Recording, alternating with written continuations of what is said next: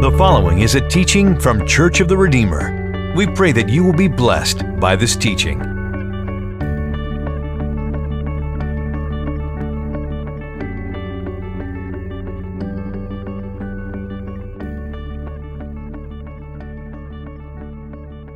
Go ahead and grab your Bibles, your teaching sheets, as we wrap up a series of messages we've been involved in for a number of weeks now. Actually, this is the ninth week of our series.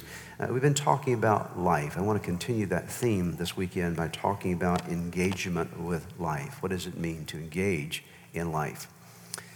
I think it's important to understand that all of us can be alive, but not really alive. You can have physical life and not really have a true, vital, spiritual life. Jesus made this statement when he was engaged with his disciples, talking to his disciples about what he came to do and his purpose and plan in John chapter 10, verse 10. He said, The thief comes, the devil comes to steal and kill and destroy. But I came, notice that, I came so that you might have life and have it to the full, that you might have an abundant life. When Jesus made that statement, he chose a very unique word. He reached into the Greek language and he grabbed hold of a word that he wanted to bring out so that we could understand the real meaning of what he's talking about here. He said, I came that you might have life, and that Greek word is the Greek word Zoe. Would you say that word with me? Zoe. It's a different word from bios or biology. We think of biology in terms of our physical bodies, but Zoe is a, a life that is, that is qualitatively different. It's not just your physical life, there's a quality of a Zoe kind of life. And the Zoe kind of life, that word actually means to have a life that is fulfilled and a life that is fruitful. Not just fulfilled in human endeavors, but fulfilled internally and fruitful at a spiritual dimension. So Jesus said, I came so you might have a fulfillment to your life, a fruitfulness to your life, something that is meaningful on the inside, that you're not just alive but dead internally. You're alive, but you're also alive in your aliveness. There's an aliveness in you, something that resides internal, a life in you. Now, just like in the biological realm of life, our physical life, we need certain things to exist. You cannot exist without water. You can't exist without air. You cannot exist without some kind of nutrition. Your body will not exist without those, those, those elements. The same is true when we come to the Zoe kind of life. You can't experience a Zoe life without certain essentials. That's what we've been talking about over these weeks together. What are the essentials of the Zoe kind of life? We started by talking about love. You can't experience the Zoe kind of life without experiencing God's love in your life. You need to know that God loves you, that God cares about you, that God so loved you that He gave His only begotten Son, that when you put your faith in Him, you'll have eternal life. And to experience the love of God in your own heart, to know that you're loved by God, so then that love can flow through you to the people around you. You can't give what you don't have. And so it starts with experiencing God's love for yourself internally. And then we move on from that love to add to that a sense of inspiration about our lives, that we're inspired with a sense of purpose, that we're not just accidents here on the planet, that God actually has a purpose for us. And there's an inspiration that we feel on the inside of us that carries us forward in life. And then we've talked about the importance of faith. You can't have real life without having a faith in God, a real belief that God is at work in you, that God wants to work through you, that you have a confidence in the promises of God. And then the last word that I'm talking about here this weekend as we're wrapping up this series that you cannot really experience the Zoe kind of life without being engaged, engaged in growing and engaged in serving. The word engagement, we sometimes use it in a variety of forms. We talk about when it comes to relationships, male, females, when they have this point that they come to the say a point of commitment, they want to get married, they say, We are engaged. We're engaged. It means that you've actually made a commitment to that person and that person to you. You've decided that we're going to go forward with this thing for the rest of our lives. So, engagement is used to describe a commitment, it's used to describe becoming involved at a deep level or participating in something at a deep level. And you cannot experience the real Zoe kind of life without engaging with God in the purpose of, uh, that He's called you to and His cause that He has at work in the world. You need to be a part of what God's doing in the world. And what God is doing in the world is that God is advancing his kingdom and God is building his church, and he wants you to be engaged in that very same thing. In fact, one of the last things that Jesus said before he went away, he said, I want you to go into all the world and share the gospel. I want you to be involved in my mission. So I want to talk to you today about this power of engagement. You and I need to be engaged with God's plan for our growth and God's plan for our service. Without it, you will never be fulfilled and you will never be fruitful. Now, on the platform this morning, to sort of set up my message, I have three chairs. I want to help you to see uh, where we're going with today's message by a little illustration I'd like to give you. I'm going to invite Felix up to the platform just for a moment, and he's going to help me out with this illustration. And everybody say good morning to Felix. All right, Felix is going to help me here. And I want you to think about these three chairs in, in terms of the church. Okay? And I've been involved in church life for a long time. One of the things I've noticed about uh, people in church, actually, I grew up in church. My dad was a pastor, and so I've watched church for a long time. Been the pastor here for 33 years. I was involved in ministry even before we started Church of the Redeemer 33 years ago, and so I understand a little bit about church life. One of the things I've noticed about church is that in church life, oftentimes we have a lot of people sitting rather than serving. There are a lot of people that become what I call consumer Christians instead of contributing Christians. One of the things that happens when you become a consuming Christian and not a, not a contributing Christian is that you miss out on the growth and you miss out on the engagement of how God can use you in your life. And so there are a lot of people who got saved, who experienced salvation in their life by accepting Christ as Lord and Savior of their life, but they got saved, they received salvation, but they're sitting. I want to tell you this morning that God never saved you so that you would sit. God didn't save you to, to, cause you to sit. God saved you to get you engaged in serving. That's the whole plan and purpose of God for your life. And your life is not going to be a Zoe life until you understand this, until this really happens. So in church, we have a lot of people that are just sitting around and not doing all this. is not a statement of condemnation. This is a statement of encouragement to you today to think about your own life. And there are three different chairs in the church, okay, where people sit, okay? Every church has these three chairs, okay? Our church has these three chairs. Every church has these three chairs where people sit. Chair number one, Felix, if you'll join me here, is the chair of the seeker, okay? We have people that come to church and they don't know a lot about God. Maybe somebody invited them to church, and so maybe they want, kind of want to learn something more about God. And so they're just kind of hanging up, hanging around the edges, and wanting to learn a little bit more about God, but they're not really in a relationship with God. They're seeking to know more. And so, how many of you believe today that every church ought to be filled up with a bunch of these folks? Amen? Okay? They're looking for God, want a relationship with God. They're not quite there yet, but we welcome people like that. Amen, church?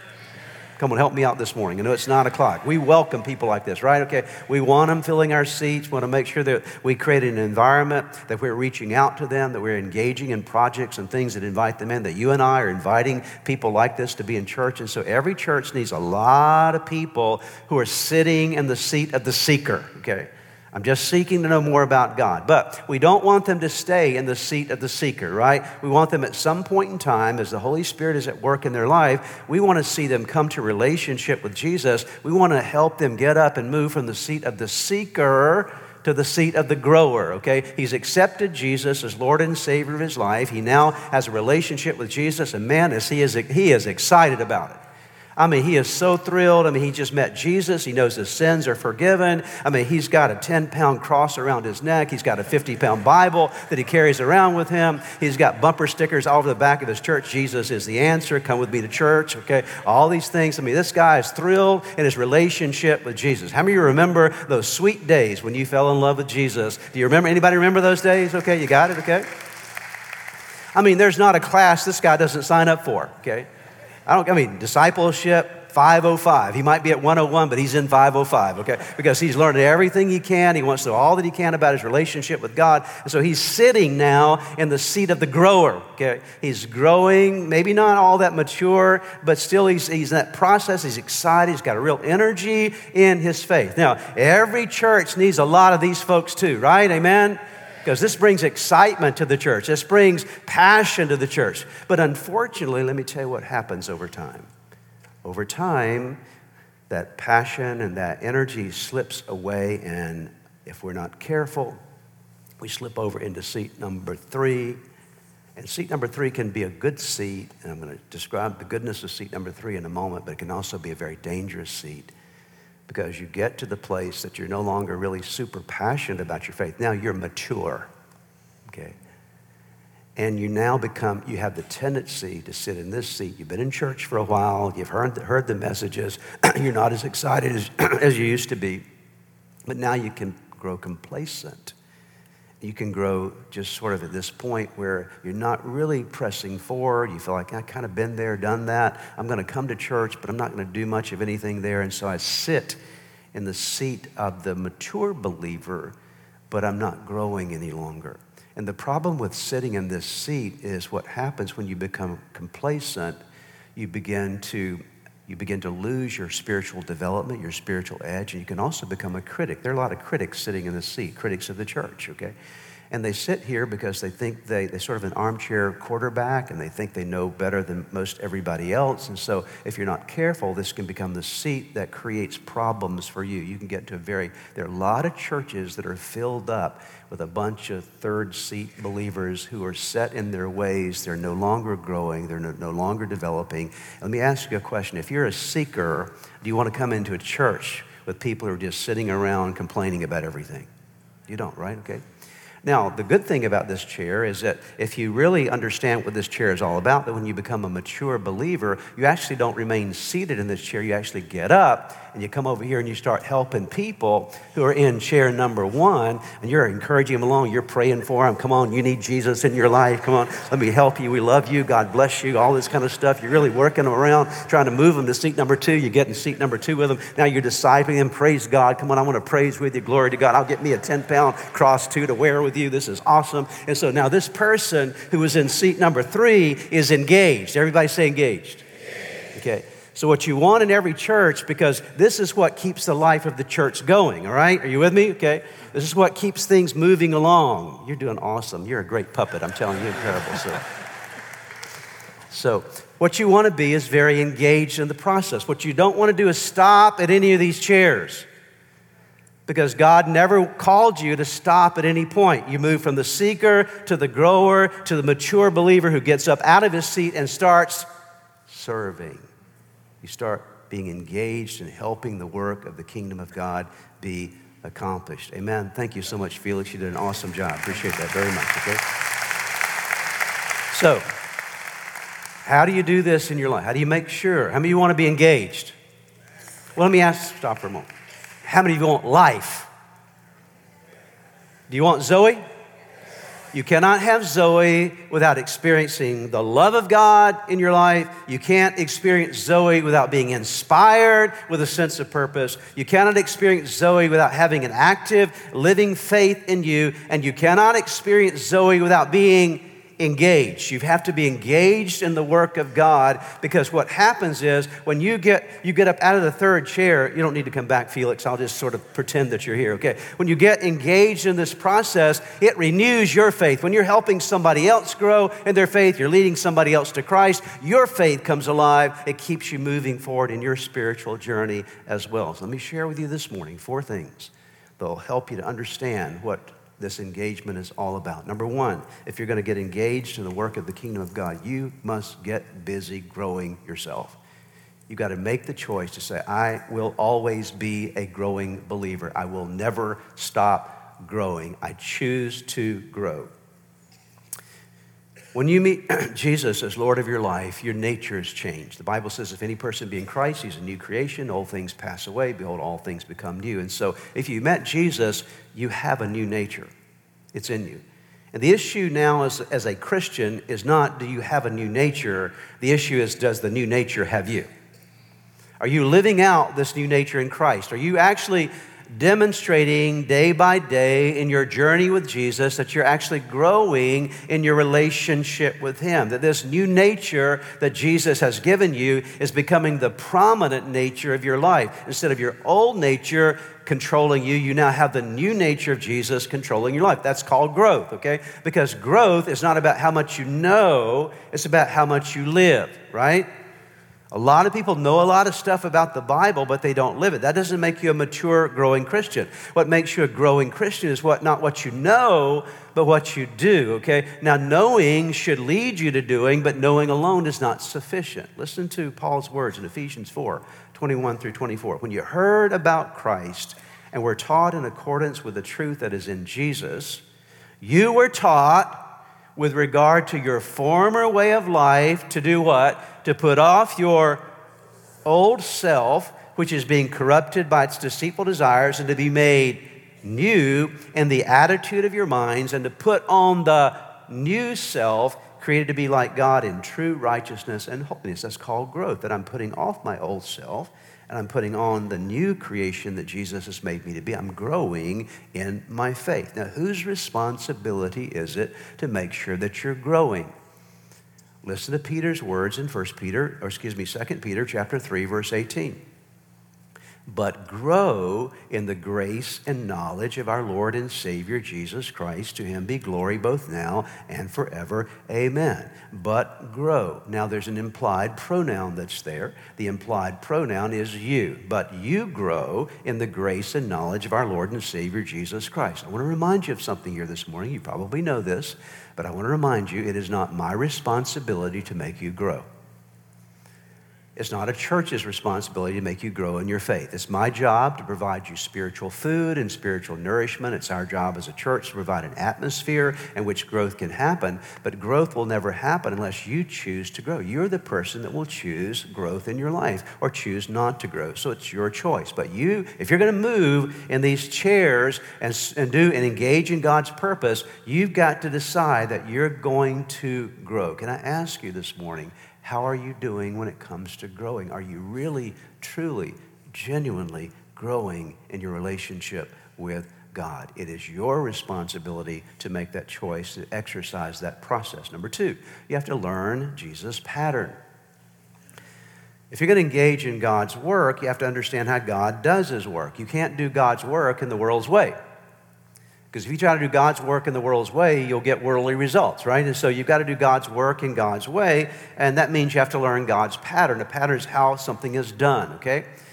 When I was growing up, I remember the days my mom used to sew, and I, can remember the kitchen table and how she would lay out these dress patterns. You may not even know what they are, but the big dress patterns she would cut out by material and cut out all the patterns and sew those things together. But there had to be a pattern for there to be uh, any kind of end result. And the same is true for you. If you're going to move down this journey, and especially if you're going to get up out of the third chair and come over here and help folks in the first and second chair, which is engagement, you've got to know how Wants you to do this. What does that pattern look like? And there's one simple word. I've already used it today multiple times. I'm going to bring it back to your attention. There's one word that really summarizes what you and I need to get when it comes to engaging in the work of God, engaging in the purpose of God and calling of God for our lives. And that one word is servanthood. Say it with me servanthood. Jesus called you and me to be servants.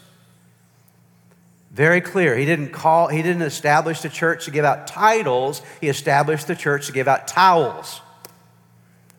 See, Jesus washed disciples' feet, said, This is what I did. I want you to do what I do. And so, so church is not about your title, church is about your towels. How effectively do you serve? Are you serving the purposes of God? Are you a servant? Listen to this in Philippians chapter 2 as Paul describes Jesus himself and this nature of servanthood. Your attitude should be the same as that of Christ Jesus, who, being in very nature God, did not consider equality with God something to be grasped grasp, but made himself nothing, taking the very nature of a servant, being made in human likeness. Now, when Jesus came, he put on, if you will, a, a, a, a garment to wear in his ministry on earth, and he continues to demonstrate that ministry today. That, that garment is the garment of servanthood, okay? It's a garment that says, I'm going to serve, I'm here to serve. In fact, notice what Jesus even said to his disciples when they were arguing about who was greatest in the kingdom and how you could be awesome and, and, have real recognition in the kingdom. Notice what Jesus said in Mark chapter 10, verses 43 through 45. Not so with you. Instead, whoever wants to become great among you must be your servant, and whoever wants to be first must be slave of all, for even the Son of Man, he's talking about himself, even the Son of Man did not come to be served, but to serve and to give his life as a ransom for many. To live, to give like Jesus, to be engaged in the ministry that God's called us to be engaged in, every one of us, we have to choose to do it His way. And that way is with an attitude of humility and an attitude of service. Being a servant is the highest call you will ever have in life. And here's the good news everybody can do that. Not all of us can do certain things. We don't all have all kind of different talents. Some people are more talented than others, but one thing everybody can do is serve. Amen? Everybody can serve. You can serve in some way based upon your abilities, based upon the giftings that God has given to you, and your availability to God. Number three, the third thing that is essential, if you want to make sure that you're engaging in the work of God, you've got to expect to be stretched. Okay. Let me take you back where we've been. You can't experience a Zoe life without engagement, correct? Right? You all alive here today? Help me out, okay. You can't experience the Zoe kind of life without engagement.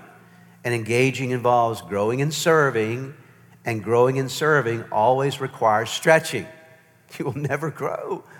You'll never, you'll never learn anything about serving because serving stretches you. Amen? Okay. Serving stretches you like nothing else will. Growing stretches you.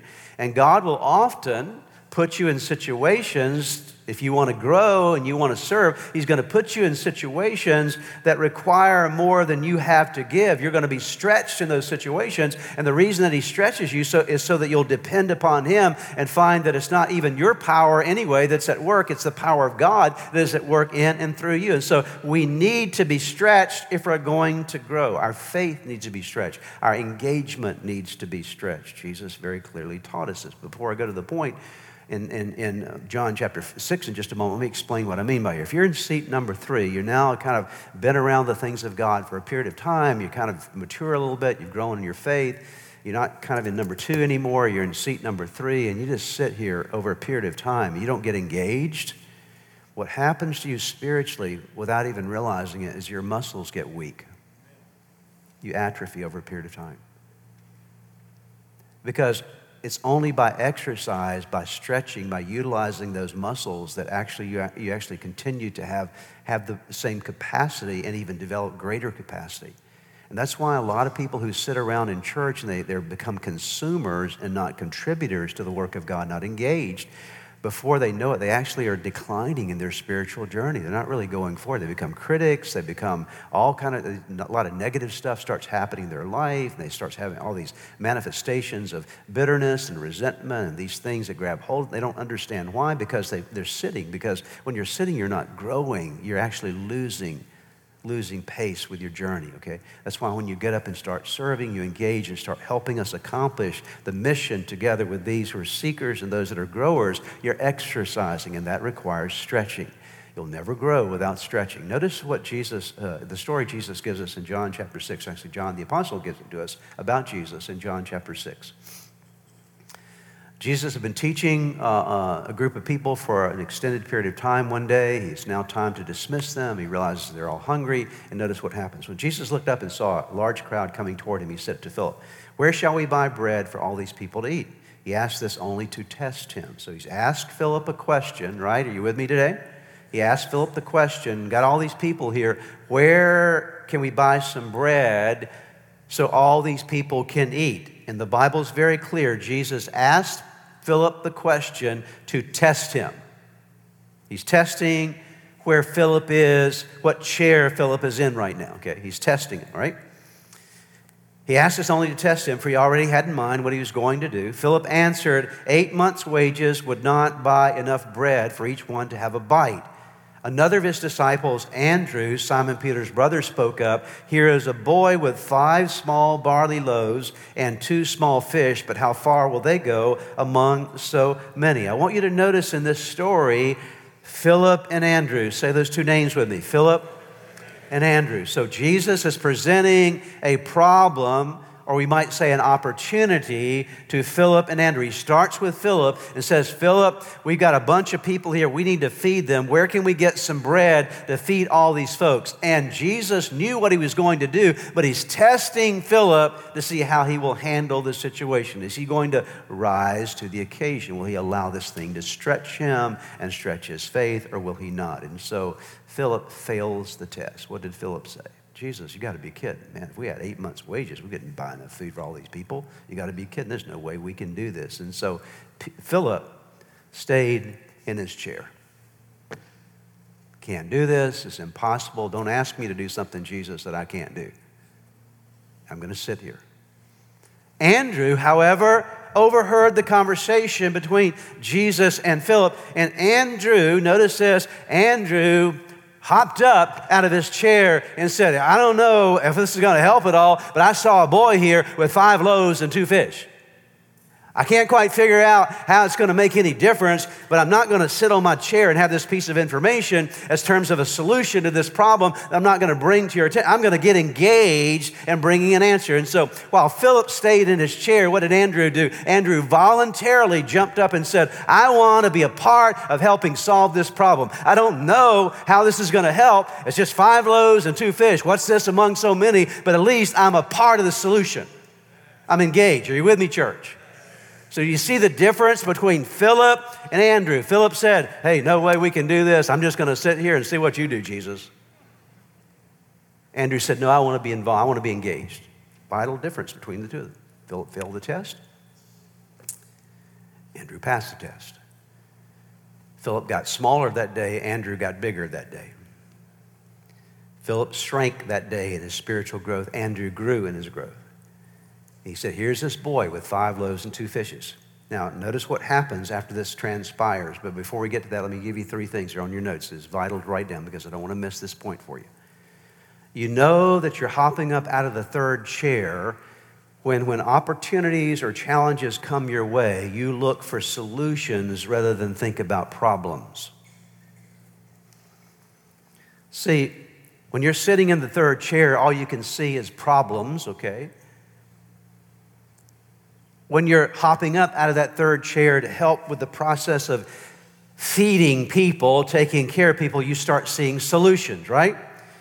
You know that you're moving out of that third chair when you begin to think about possibilities rather than impossibilities. That's exactly what Andrew did. He's thinking about possibilities, not impossibilities. What can happen here? Actually, Jesus, the Son of God, is on the, on the scene here, so there's some possibilities in this situation. I mean, you know that when Jesus is around, nothing is impossible. Andrew had that understanding. Then, thirdly, you know that something good is happening in your life. You're getting engaged when you begin to take positive action instead of just simply staying back passively. See, Philip was passive Andrew was active. Now, notice now, as I was going to say a moment ago, what happens with the situation in John chapter 6, verses 9 through 11. Andrew says, Here's a boy with five small barley loaves and two small fish, but how far will they go among so many? Jesus said, Have the people sit down. There was plenty of grass in that place, and the men sat down, about 5,000 of them. Jesus took the loaves, gave thanks, and distributed to those who were seated as much as they wanted.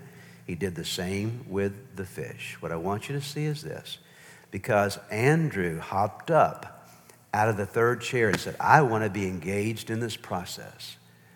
Jesus said, That was exactly what I was looking for. I was looking for someone who would step up and be engaged. Now, have them to sit down because a miracle is about to happen. Let me tell you something, folks. When you start getting engaged in the work of God yourself, you'll start seeing God at work in and through. You. You'll see miracles happen in and through you when engagement happens. Philip missed a moment Andrew captured the moment. So this miracle transpired, and of course, we know that 5,000 plus were fed. It was an amazing moment that happened because of Andrew's engagement. Let's lead us now to the last point. This is vital for us. If you're going to be engaged in the work of God, find the real Zoe life that Jesus wants you to experience. You've got to live for eternal rewards. Anytime, listen closely, anytime you hop up out of this chair as a, as a mature believer, you start serving and growing and maturing in your faith. You begin to be engaged in the process of solutions and helping us overcome, helping God's work overcome the impossibilities and, and actively engage. When you hop up and say, I'm going to engage in the work of God, I'm not going to sit here and just let my life sort of waste away. What I want you to know is every time you hop up and engage, there's a reward for that. Everything that you do for the work of the kingdom of God always brings a reward, every time. Now, those rewards do not always come in this life. Sometimes they come in the life that is to come. And that is so valuable because the Bible says that we are to lay up treasures in heaven. Not every treasure you're going to experience in life will happen in this life. You and I need to be setting up an account in heaven. Can I ask you, what does your heavenly account look like? A lot of us are working real hard to build up our earthly accounts, and I'm not saying there's anything wrong with that, but I tell you, there's a lot wrong with that. If all you're thinking about is your earthly account, you're making no investment in the heavenly account. It's only when you get engaged in the work of God that you start making investments in that which is going to last forever. I will tell you that your eternal investment is worth far more than your natural worldly investments. What you're laying up for heaven is far more valuable because it's going to last for eternity. So we have to make the choice. Let's go back to the story. Look at the end of the story here that I read to you a few moments ago from John chapter 6. Listen to what happens. There are rewards whenever you engage. Jesus then took the loaves, gave thanks, and distributed to those who were seated as much as they wanted. He did the same with the fish. When they had all had enough to eat, he said to his disciples, Gather the pieces that are left over, let nothing be wasted. So they gathered them and filled 12 baskets with the pieces of the five barley loaves left over by those who had eaten. Can I ask you a question? After everybody was fed that day, was there anything left over for those who did the serving? I don't think you heard my question after they jumped up and fed everybody that day, 5,000 men plus the women and the children, was there anything left over for those who served? Yes. And that's the fear that we all have. If I serve, there'll be nothing left for me. Who's going to take care of me? What about me? Anybody ever thought that question before? Okay. If I get engaged with what, what's in it for me, what I want you to know is that when you jump up and you begin to engage in service, Jesus always makes sure that there's enough for you too, okay? You can't outserve God. You cannot outgive God. It's impossible to outserve God. It's impossible to outgive God. Even the young boy learned that lesson. Can you imagine being the young boy that day? What did the young boy do? The young boy, when Jesus said, You know, son, I'd really like to have your lunch today. I think we can do something miraculous if you just give me that lunch. I'm sure for a few moments that little boy said, I'm not sure about this. Mama gave this to me this morning. If I give it to you, I'm not sure. I'm pretty hungry right now. But there was a moment in that little boy's heart that he said, You know, Jesus, I'm going to trust you. I'm going to give to you what was for me, trusting that when I give it to you, there'll still be enough for me. Okay? And that's what giving and that's what serving is all about. Giving and serving is not about putting you first, is putting God first, trusting that when you put God first, He'll take care of you. Amen? Let's wrap up here this morning. That's right. Amen. Let's wrap up here this morning. Matthew 16, 25. We're just about done. if you try to hang on to your life, you will what? Lose it. But if you if you give up your life for my sake, what will happen? You will save it. Would you read together with me Luke 6 38? Let's read it all aloud and loudly across our campuses. Give, and it will be given to you a good measure, pressed down, shaken together, and running over will be poured into your lap. For with the measure you use, it will be measured to you. Now, listen as I read this. Just listen closely. Do you know who said this? Jesus said this. Jesus said, Give, and it will be given to you. And then he describes the response of what will be given to you a good measure, pressed down, shaken together, and running over will be poured into your lap. Every time I read that passage, I cannot help but re- remember as a kid raking leaves in our yard and bagging those leaves up and how you'd push them down and shake them together and just push them down some more and shake them together. It's amazing how many leaves you can get in a bag when you press them down and you shake them together until they're running over. That's what Jesus says. He says, I promise you, if you'll give, it will be given to you a good measure, pressed down, shaken together, running over will be poured into your lap.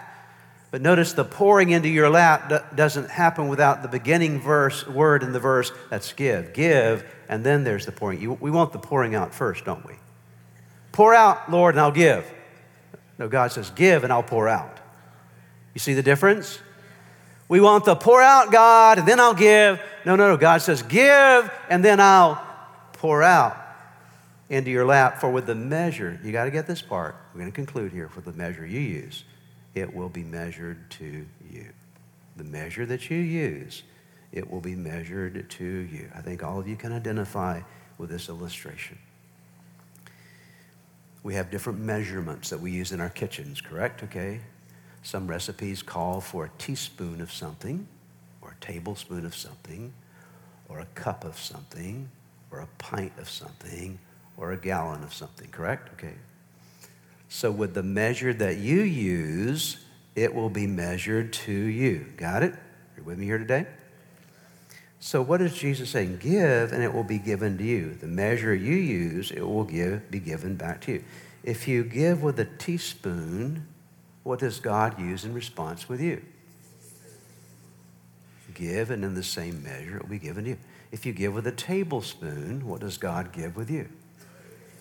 If you give with a pint, what does God give with you? If you give with a gallon, what does God give with you? Okay. If you give with a dump truck, what does God do with you? Okay. Are you with me? Okay. Are you with me? All right. Who sets the, who sets the limit? Who sets the, the opportunities of what God pours back into our lives? We do by our giving. Now, just make something very clear. I'm not talking about getting financial rewards here. Don't send me emails and say I'm a prosperity preacher. I'm not, okay? I'm not. Because a lot of these rewards don't even come in this life. Some of them come in the next life, amen? It's not all about getting stuff here, okay? Sometimes you're better off not to get it here and get it there, okay? Amen? Sometimes your best gifts are, are, waiting in eternity for you. So I'm not talking about getting rich. I'm not talking about getting stuff here and having all this stuff. I'm not talking about that. I'm just talking about what Jesus said give, and it will be given to you. He didn't say what would be given to you. He said give, and it will be given to you. Good things will come out of, out of this in your life. But with the measure that you use, it will be measured to you. And my challenge for every one of us today is this I can tell you by experience and continuing to grow in this experience in my own life, it is more blessed to give than it is to receive. It is more blessed to serve than it is to be served. It is so, such a blessing to come to that third chair in your life and realize, you know what? God has done some incredible things in my life because every church needs a third, need third chair people, amen? It's called mature believers. But those, those third chair people, what a blessing it is when they hop up out of that third chair and say, you know what? God has done some incredible things in my life. What can I do to engage with God in the work that He's called us to do together? How can I be engaged? I believe as we're wrapping up here this morning, I believe, and I believe that you'll, you'll join with me in this, that we want our church filled up with a whole bunch of seekers. Amen? Amen? Do you want seekers in the house of God? Yeah, we want a bunch of people in that. By the way, who's going to get these people into the church? Who? You are. Okay. You know them. They're in your neighborhood, they're in your family, they're in the place that you work. They're in your world. So people who don't know God have a desire for God. You need to be bringing them to church. You need to invite them to the house of God. You need to bring them to, to, to the, the opportunity here and let the, the, the word of God and let God's, God work in their life. And so we're to fill up God's house. That's why I believe Jesus said his house is to be full. So it's our job to get people in here who's seeking. But then to pray them and set up and engage in the process. We're moving them just from a seeker to a person who has a relationship with Jesus and they're growing and moving to the point that they're mature in their faith and they're helping with the process of us moving people forward in their faith. And when you do this, you have a healthy church. You have a church that is continuing to reach people generation after generation after generation after generation until Jesus comes back again. That's who and what we want to be as a church family. Amen. Would you join me as we pray together? Father, thank you for your word this morning. We're so grateful for the opportunity we've had to study your word. Lord, we all want to make sure that we're moving forward. Whatever chair that we're in this morning, we want to make sure that we're moving to that next chair and engaging with you. And I just pray that something that's said this morning would, would lodge deeply in every one of our hearts. Lord, we pray that you'd help us just to receive that very thing today that would move us forward in you. I would like to close today by giving you an opportunity to ask Jesus to be the Lord of your life. Would you pray with me right now? Right where you are, just simply bow your head with me, and I'm going to give you a prayer to pray, and you can simply speak this prayer out, whisper this prayer out, and from the sincerity of your heart, call upon God, and I promise you that He will hear and answer you. So let's pray together. Start by simply whispering the name Jesus. Let there come uh, from your heart just the declaration of His name. Say, Jesus, I know that, that I am a sinner, that I have fallen short with you. I'm sorry for all of my sins. Jesus, I believe in you. I believe that you are God's Son. I believe that you are the Savior of the world. I believe that you died on the cross for my sins. And I believe that you rose from the grave, that you are alive today. Now pray these words. Say, Lord Jesus, come into my heart. Come into my life. Forgive me of my sins. Give me a new start in you. I commit my life to you. In Jesus' name, amen.